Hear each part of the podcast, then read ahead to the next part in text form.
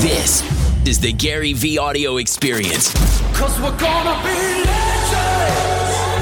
Gonna get their attention.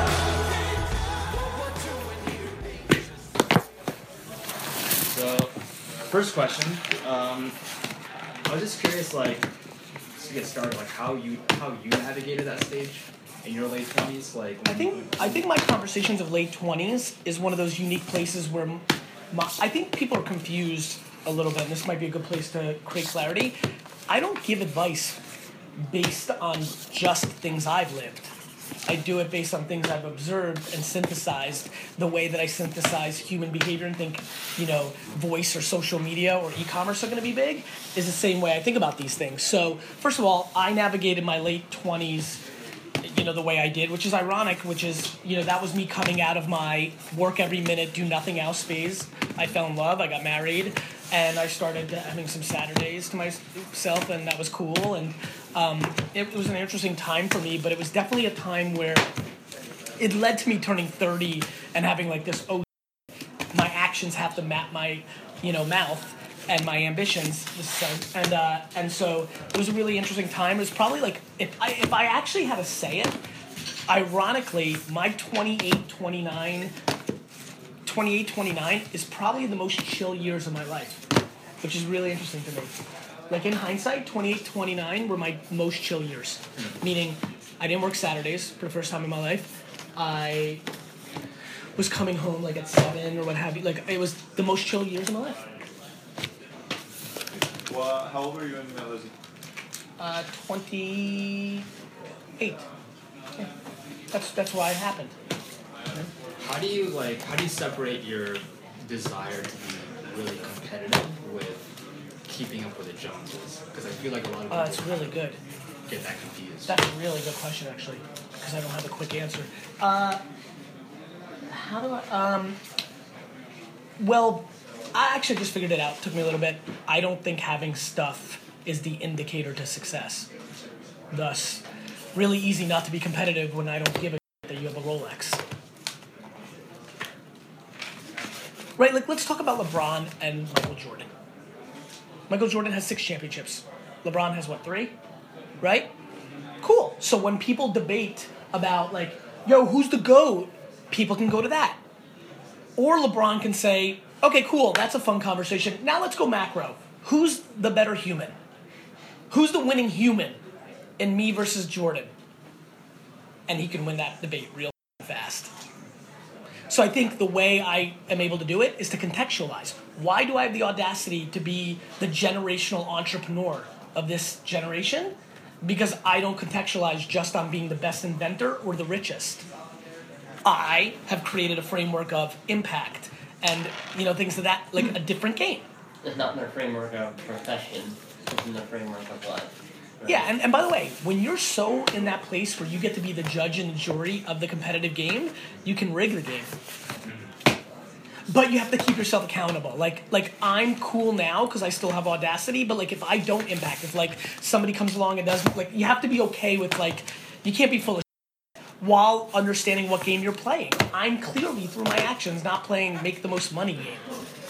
Like when when people get very confused, I've got crazy master plans. Like like if you watched me navigate yesterday's Jets game, like you'll believe more than Phil. How crazy is just the whole scene of like me at Jet games now between the fans, between the players. It's, it's unbelievable. It was, it was, loose count was at least 70 people throughout the course of the game.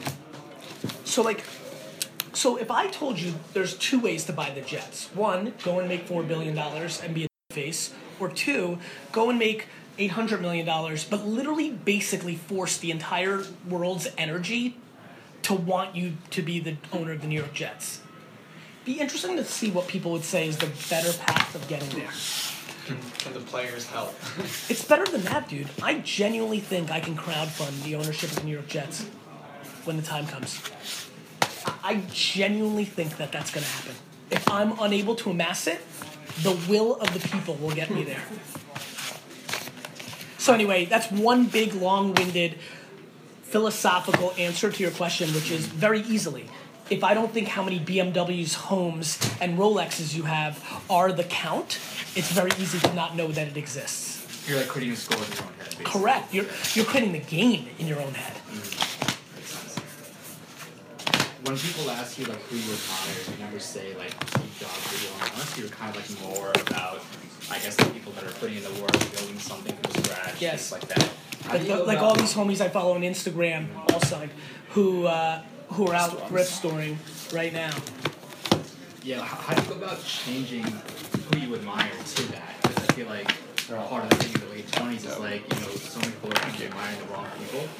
How do you go Well, about? you know, first of all, I don't, you know, I don't want to get caught in like saying they're admiring the wrong people. Everyone should admire who they want to admire. I think that um, this go back. This goes back to one big game, you know, of like what are you playing? Like I always use analogies of like I'm playing basketball, they're playing soccer, this and that. Da, da, da, da. Like I think if you really level it up, like I've been able to decide, you know, what I'm about and what I uh, uh, appreciate and I take from that. And I look, and I think there's another thing. I don't admire Gandhi. Like I don't admire, you know, the the Dalai Lama. So like, it's not like I've become like, you know, I think a lot of times people go very hardcore, right? They'll go like, I give a about Steve Jobs, and then like the other sibling that's totally different. It's like, yeah, whatever. It's like John Lennon, you know? Like, got it? I've got both. Mm-hmm. Makes sense. You know? Yeah. That's what I am. I'm really extremely both. Mm. And that makes me, you know, and that's why I think people have really kind of interesting reactions to me because I think I'm an indicator of what's going through their mind. How do you feel like you're just? You always talk about like you're just starting at 42. Like you feel that way. What what makes you what makes you feel that way? Well, because I think as long as I don't die from a horrible accident or a disease that takes my is a terminal disease too young, I'll probably be doing no, not probably. As long as those two things don't happen, or some terrible thing happens in my life in my family that just kind of mentally cripples me, I'm going to be doing this for another forty years. And I've only been doing it for 20 years post, like officially full time, because I was sucked into having to do some school. So, I don't know super easy to think if you're in year 20 of a 60 year game that you're still fairly in it early, right? Yeah. And then if you think about what entrepreneurship is, I'm 20 out of 60 in, yet I have all the foundation of my work in the 20. So it becomes exponential.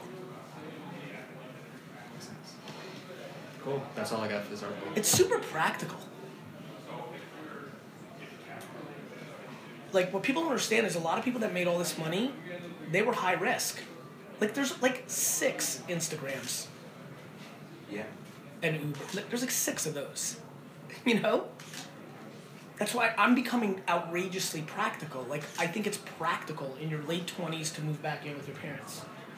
The only reason you're not is you hate your parents or you worry about what other people think. Otherwise, it's. I wish I was living with my parents now. I love my parents. It's cozy. as. Everything my wife asked me to do, my mom would do for me if she was there. I love the, the summer when we're kind of more together. That's the. You know? I think it's practical. Like, I can't think of an easier way to make 200 bucks than to garage sale and thrift. It's actually getting uncomfortable to me. On Sunday, you're like, you want to quit. Yeah, I was with T on Sunday because he came over to fill in some wine stuff. I was like, man, I really just might quit this all and just be garage sale Gary. Just like straight up. And then Brandon, who's just so smart and awesome, he's like, you'll probably end up making more money. Like it'll be the ultimate like do what you love. Like could you imagine if I literally just like went rogue as f- did it? I know you could. Because I think there's always a, I always think there's a one percent chance that everybody knows I could do it. Uh, I More than started to see it with Vayner Toys, so. Right. cool. Yeah. Awesome. What's up, podcast? It's me. Uh, pretty exciting news for everybody who owns a Roku. I'm on it now. And so if you have a Roku, you should be able to find it. So if you want to check out the article on how to sign up on Roku, GaryVee.com slash GaryVee Roku, R O K U. and uh, I'm excited about it. Uh, I, I think the distribution of my content on OTTs is important, and uh, and I'd love to get some feedback. I want to see how the experience is. So anybody can hit me up on Twitter, where I'm engaging tremendously. Um, let me know how the Roku experience uh, is with my content. Hope you enjoyed today's podcast. See ya.